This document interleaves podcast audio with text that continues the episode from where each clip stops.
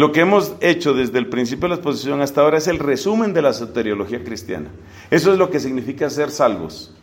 Salir de la gran mentira, reconocer la gran verdad, llegar al límite, llegar a la consumación, acoger a Cristo como Señor y Salvador. Es decir, para lo cual es necesario que se abra esta brecha y se establece ese puente. Esa es la soteriología cristiana. Ese es el mensaje básico. De hecho, eso es lo que se expone en el querigma. El querigma, en el fondo, lo que quiere es esto. Con el problema de que muchas veces en ese querigma se habla poco de la consumación. Entonces se vuelve un poquito un relato medio gnóstico.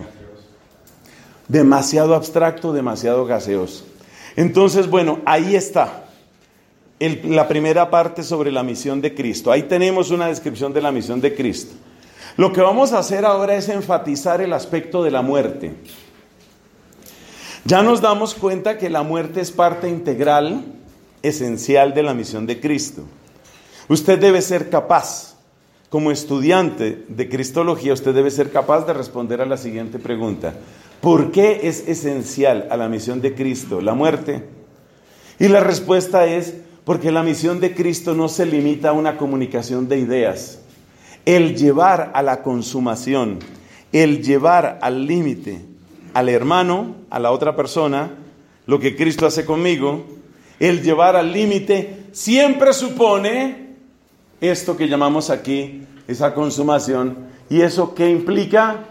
Eso implica un reconocimiento profundo de mi verdad, de lo dramático de mi condición. ¿Y dónde descubro yo lo dramático de mi condición? Allí donde aparecen las consecuencias. ¿Y las consecuencias cuáles son? El daño de los inocentes. Ahí está. Entonces, la muerte es esencial a la misión de Cristo. Para entenderlo, vamos a desarrollar brevemente estos puntos. Primero, la naturaleza humana experimenta sus límites. Recordemos a los apóstoles. Es muy interesante ver que en el relato de la pasión de Cristo salen los límites de todos, Por ejemplo, los límites del valor. Los límites de la lealtad. Pedro se presenta como una persona leal.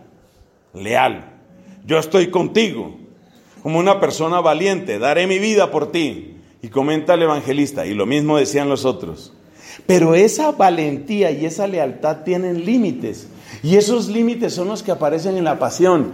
Cuando ya se ve lo que le van a hacer a Cristo, ya Pedro entonces dice, bueno, hasta allá.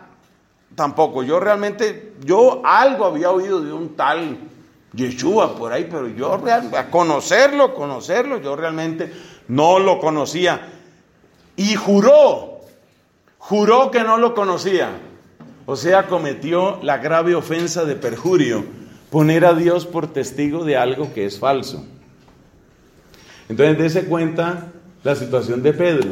Pero lo mismo pasa con los demás discípulos, lo mismo pasa con las santas mujeres. Las santas mujeres tienen una compasión hacia ese pobre hombre, tienen compasión en el sentido de dolor, pero ellas tampoco pueden hacer nada. Pilato se da cuenta de lo que está pasando, pero siente, no puedo hacer nada. Esto aquí está muy complicado, esta gente se ve que odia mucho a este señor, yo dejo eso así. Para no disgustar a las autoridades judías, yo dejo eso así. Entonces, la pasión de Cristo revela los límites de la naturaleza humana. Precisamente porque, estoy repitiendo realmente lo que dijimos de la consumación, precisamente porque revela los límites de la naturaleza humana, muestra esa consumación. Esto se repite luego en la historia humana. Se repite en la historia nuestra. Hay personas que usted sabe que están siendo maltratadas y tal vez usted piensa, alguien debería hacer algo, pero usted no se atreve a ser esa persona. De alguna manera seguimos dando la espalda al inocente a lo largo de la historia humana. Son muy pocos los que dicen, esto está sucediendo, yo voy a hacer algo y voy a empeñar mi vida. Entre esas personas que han hecho eso, personas absolutamente admirables, tenemos que reconocer, por ejemplo, a los que van a evangelizar a tierras difíciles.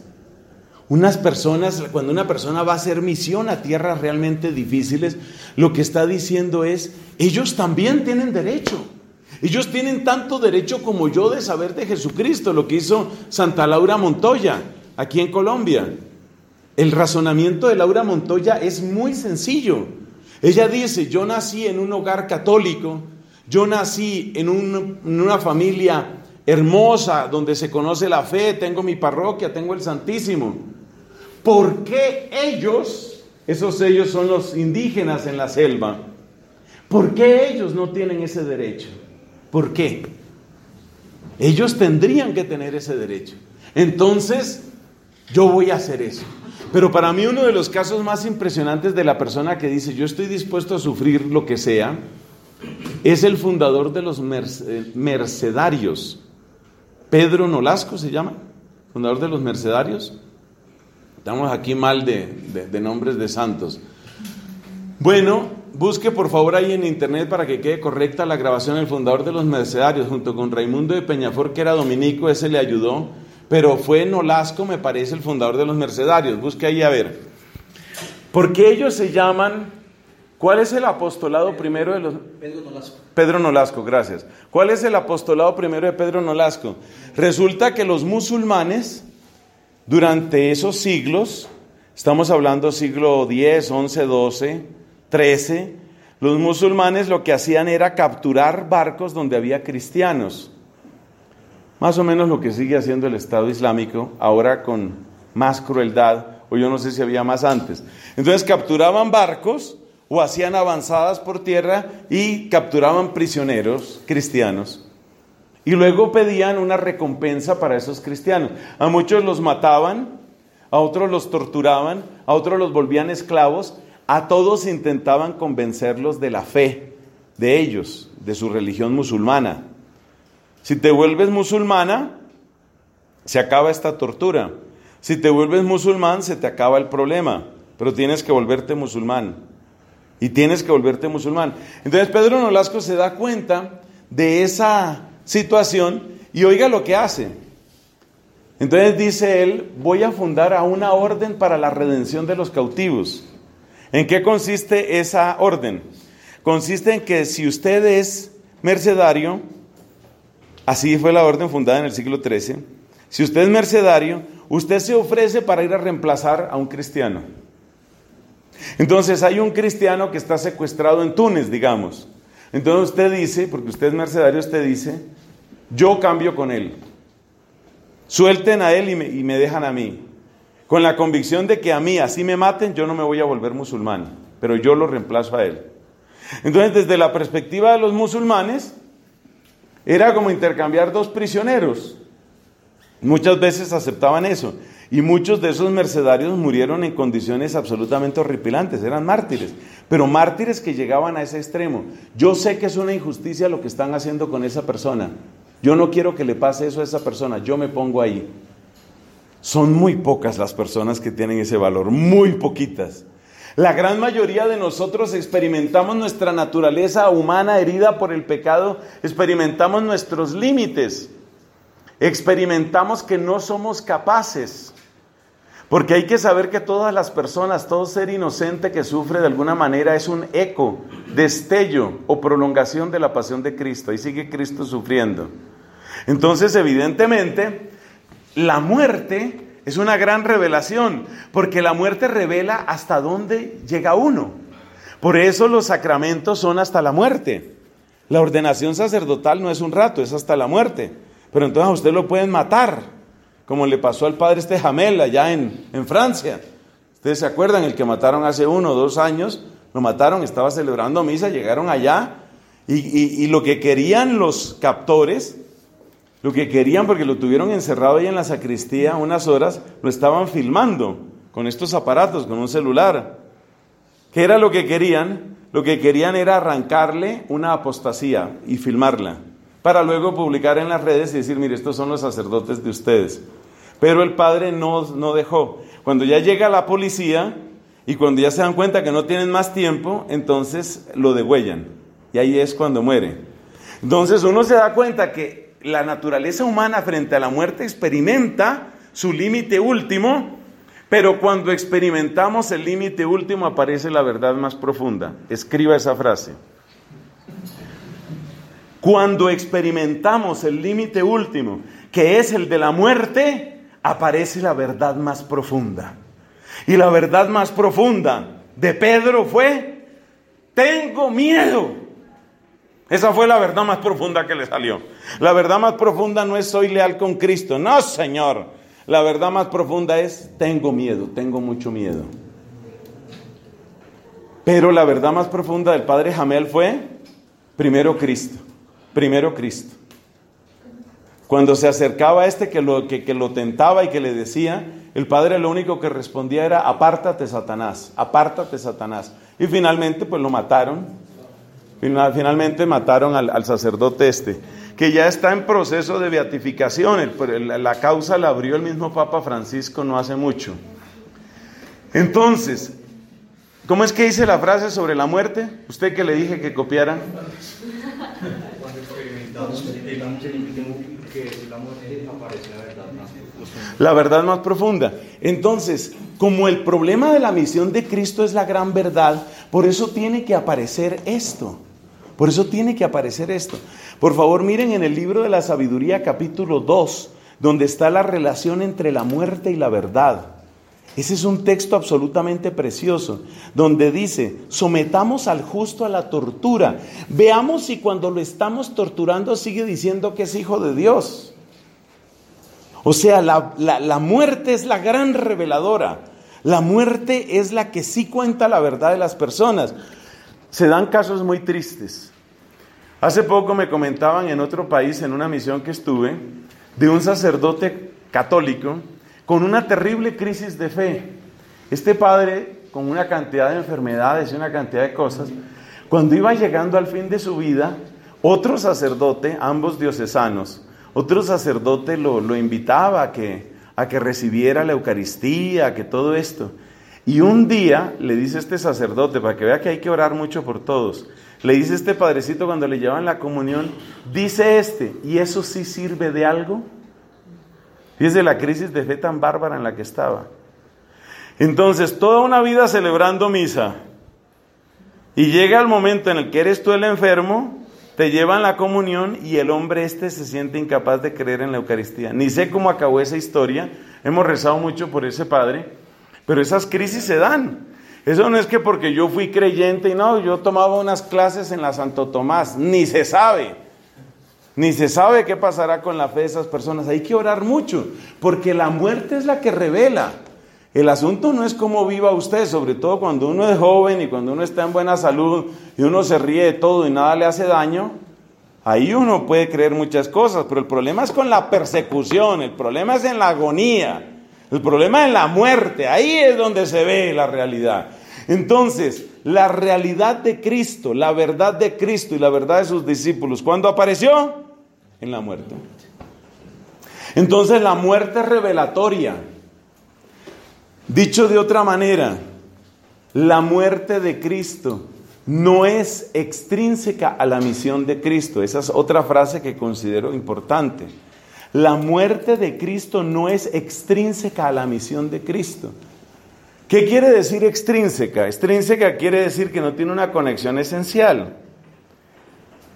¿Puede dar usted, por favor, algún ejemplo? ¿Puede dar algún ejemplo de lo que es una muerte extrínseca? Por supuesto. Extrínseca a la misión de la persona. Claro que sí. De hecho, la gran mayoría de las muertes son extrínsecas a las misiones de las personas. Piense usted, a mí me impacta pues por mi preparación, por lo que fue mi estudio. Lo mío era la física, ¿no? Entonces, uno de los grandes genios, de los muchos genios que ha tenido el siglo XX, es un señor llamado Richard Feynman. Richard Feynman, premio Nobel de Física, realmente un tipo absolutamente brillante. Además, un expositor de los mejores profesores de física de todo el siglo XX. Eso es demasiado elogio decir, pero es que lo dice demasiada gente. Richard Feynman era muy bueno para la física, su misión era la física, pero cuando él se muere, ¿su muerte tiene que ver algo con la física? Pues no directamente, con su misión no. De hecho, una de las frases que se conserva, me parece que él murió como de un cáncer, una cosa así, que lo fue agotando rápidamente, De las últimas frases, él era ateo. Una de las últimas frases que se conserva de él es: qué aburrido que es morirse. No le veía ninguna gracia, ni ningún sentido, ni ningún propósito. Creo que si hubiera habido más difusión del pensamiento de la eutanasia, él seguramente se hubiera eutanasiado. Entonces, la muerte es revelación, pero hay muertes que van en la línea de la misión de la persona. Uno se da cuenta que la muerte del padre Hamel es una muerte que es coherente con la vida que él llevaba. Uno se da cuenta que la muerte de los mártires mercedarios es una muerte coherente con la misión de ellos. En cambio, la muerte de Richard Feynman es simplemente que se le acabó la gasolina. El carro no le dio más, ahí se acabó. Entonces, hay muertes que son extrínsecas a la misión y muertes que son intrínsecas a la misión. Pero la muerte es revelatoria y en el caso de Cristo, la muerte es parte integral. Además, ya hemos comentado en otra de estas charlas, mis hermanos, ya hemos comentado cómo era indudable que Cristo sabía lo que le iba a pasar. Eso no tiene la menor duda. Desde el principio, la oposición hacia Cristo es cerrada, es violenta, es persistente, es astuta, como dirían los españoles, y de muy mala leche. Es decir, a matar, a destruir, a acabar. Eso está claro. Entonces, Cristo sabe que va a morir. Cristo sabe que lo van a matar. Y Cristo sabe que su muerte es revelatoria. Esos son los datos que hay que conservar de esto. Cristo sabe que lo van a matar. Cristo sabe que su muerte es revelatoria. Cristo sabe que la muerte es la consumación de su vida. Cristo sabe eso, que la muerte es la consumación de su vida. ¿Cómo llama Cristo a esa consumación? Eso tiene un nombre en el Evangelio de Juan. Sería muy interesante que una persona acertara, porque eso podría traer algunos puntos, no sé, puntos importantes en este momento del semestre.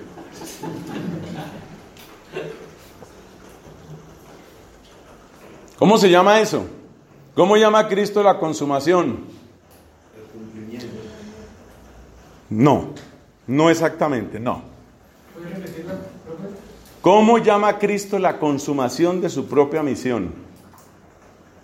Él le da un nombre a eso y él es consciente, o sea, esto no me lo invento yo, claro. Él es consciente de que su vida va a una consumación, que hay un momento definitivo. ¿Eso cómo se llama? No, señor. A ver, le doy una pista, Evangelio según San Juan. Imposible, ya. El amor vuelve el Padre. ¿Ah? El amor, no, la consumación, ¿cuál es? Cristo le da un nombre a esa consumación de su propia vida. Aparece varias veces en el Evangelio de Juan, no es un solo versículo. Lo que pasa es que la gente se vuelve experta en padres de la iglesia y no le ponen cuidado a los evangelios. Entonces, así tampoco. Quieran a los padres de la iglesia, pero primero los evangelios. Entonces, ¿cómo se llama eso? La hora. No ha llegado la hora. Ahora ha llegado la hora. ¿La hora qué es? La consumación. Es el momento de revelar la verdad. Ahora el príncipe de este mundo va a ser juzgado. Ahora va a ser echado fuera. Es decir, llega el momento en el que la misión llega a su fase culminante, su fase fundamental. Llegó la hora. Ese es el nombre que le da Cristo. Y de ahí lo de las bodas de Caná. Exactamente, cuando Cristo dice, todavía no es el momento, todavía no ha llegado mi hora. La entrega sin límites. ¿Qué trae la muerte de Cristo? ¿Qué revela la muerte de Cristo? Lo que revela la muerte de Cristo es una entrega sin límites. Antes dijimos que en la pasión de Cristo aparecieron los límites de todos. Ahí aparecieron los límites de los discípulos, de los romanos, de las autoridades judías, de todo lo que Dios había hecho con su pueblo. Todos los límites de todos aparecieron. El único que aparece sin límites es Cristo. Para mí eso es de lo más hermoso que hay en la Biblia entera. El único sin límites. Entonces, en la cruz, donde Cristo aparece completamente limitado por todas partes, incluso físicamente, porque está atado al madero, está crucificado. Cuando Cristo aparece físicamente limitado por todas partes, es donde se muestra su infinitud. Por eso me gusta decir que Cristo reveló su divinidad más que con los milagros en la pasión. ¿Por qué? Porque en la pasión lo que aparece que es un amor que no se detiene nunca, un amor que no se para, un amor al que nadie puede frenar, al que ningún odio, ninguna traición, ninguna crueldad, ninguna mentira puede frenar. Esa es la grandeza. Entonces, en la pasión de Cristo se da una revelación. ¿Cuál revelación? La revelación de un Dios que ama infinitamente. La espantosa gravedad del ser humano, del pecado del ser humano. Y la infinita compasión de Dios aparecen en la pasión de Cristo. Pero queda un gran interrogante. ¿Se puede seguir ese camino? ¿Ese camino queda abierto o ese camino es un fracaso? Ustedes recuerdan por los santos evangelios, ustedes recuerdan lo que vivieron los apóstoles. Su primera experiencia no fue Dios nos amó hasta el extremo, no. Su primera experiencia fue, ya acabaron con Jesús, ahora seguimos nosotros, claro, esa fue la experiencia de ellos. Entonces, ¿por qué ellos obran de esa manera? ¿Por qué? Ellos obran de esa manera porque tienen este gran interrogante. ¿Ese camino está abierto? ¿Se puede seguir por ese camino? ¿Se puede avanzar por ese camino? Esa es la terrible duda, ese es el terrible interrogante que ellos tienen. Y no están convencidos. Y no están convencidos. O sea que la muerte es una gran revelación, eso es cierto. Pero da la impresión de que nadie lo entiende. Aunque no sabemos con respecto a una de las personas que está en la pasión de Cristo. Porque resulta que Juan va a la tumba y espera encontrar un cadáver. María Magdalena va a la tumba y espera encontrar un cadáver. Pero junto a la cruz aparece la madre de Jesús y ella no va a la tumba. Entonces ahí hay un dato muy interesante. Es decir, es evidente que los discípulos tienen un gran interrogante. El gran interrogante es, ¿ahora nosotros qué? Y ese gran interrogante surge de la idea de que la historia de Jesús ya llegó a su límite. Acuérdese la voz de los discípulos en Emaús. Nosotros esperábamos que este era, pero ya van 3 días de esto y nada. Entonces ellos sienten que eso se acabó. Y porque sienten que eso se acabó, como afirmación, tienen un interrogante. ¿Y ahora nosotros qué? El problema que tenemos con respecto a la madre de Jesús, con respecto a María y la resurrección, el problema que tenemos es que no hay rastro de que ella haya tenido ese interrogante. Porque la Magdalena sí, claramente la Magdalena va al sepulcro porque espera encontrar el cadáver. Nicodemo, los soldados, Pilato. Pero de todos los discípulos, el hecho de que María no haya ido al sepulcro, no haya presentado ninguna pregunta, da la impresión de que en ella no existe el gran interrogante. Y si en ella no existe el gran interrogante, da la impresión de que en ella no existe la afirmación de que esa historia se acabó. Pero sucede que la Biblia no nos da para más. O sea, hasta ahí podemos llegar con el dato bíblico. Uno puede suponer por otras afirmaciones, que eso pertenece al curso de Mariología, uno puede suponer por otras afirmaciones bíblicas, uno puede suponer que la experiencia de ella es muy distinta y que ella tiene certeza de la resurrección antes que cualquier otra persona. Uno puede suponer eso, pero realmente la Biblia no es conclusiva al respecto. Dejemos el tema de la Virgen María y vamos aquí con esto, el gran interrogante. Esto quiere decir que sin el auxilio de la resurrección, el gran interrogante no se resuelve. ¿Vale la pena ser bueno? Si uno es bueno, lo van a crucificar. Si uno es bueno, lo van a atacar. ¿Vale la pena ser bueno? Esa pregunta queda. Entonces pasamos a la tercera parte. ¿Es razonable la resurrección?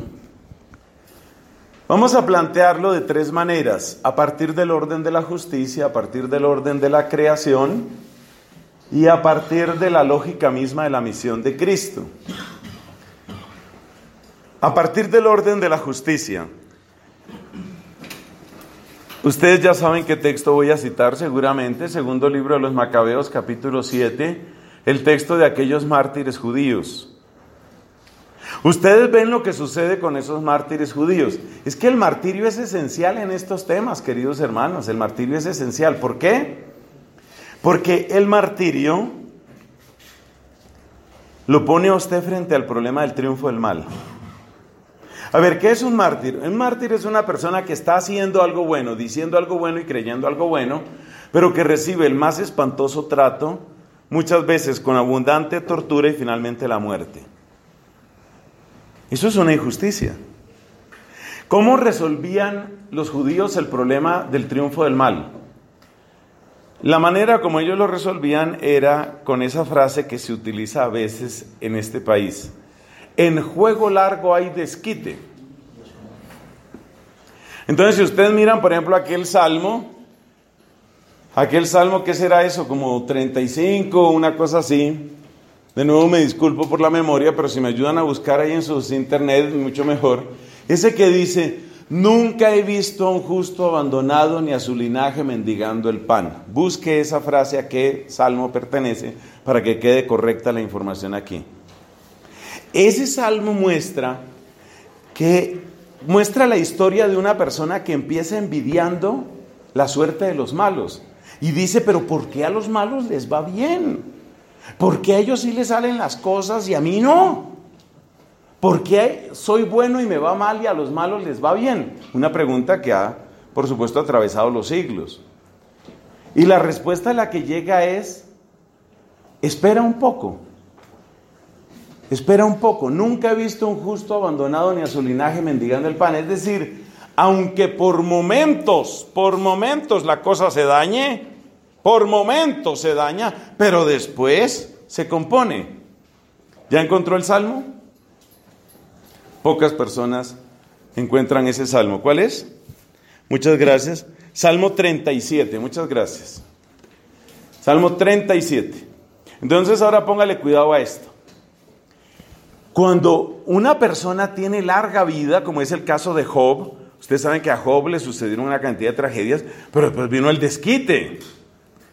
Más o menos, ya cuando uno se pone así bien crítico, uno dice, vamos a ver qué tanto desquite se hizo sabiendo que se le murieron unos hijos, y los hijos que se murieron muertecitos se quedaron, ¿no?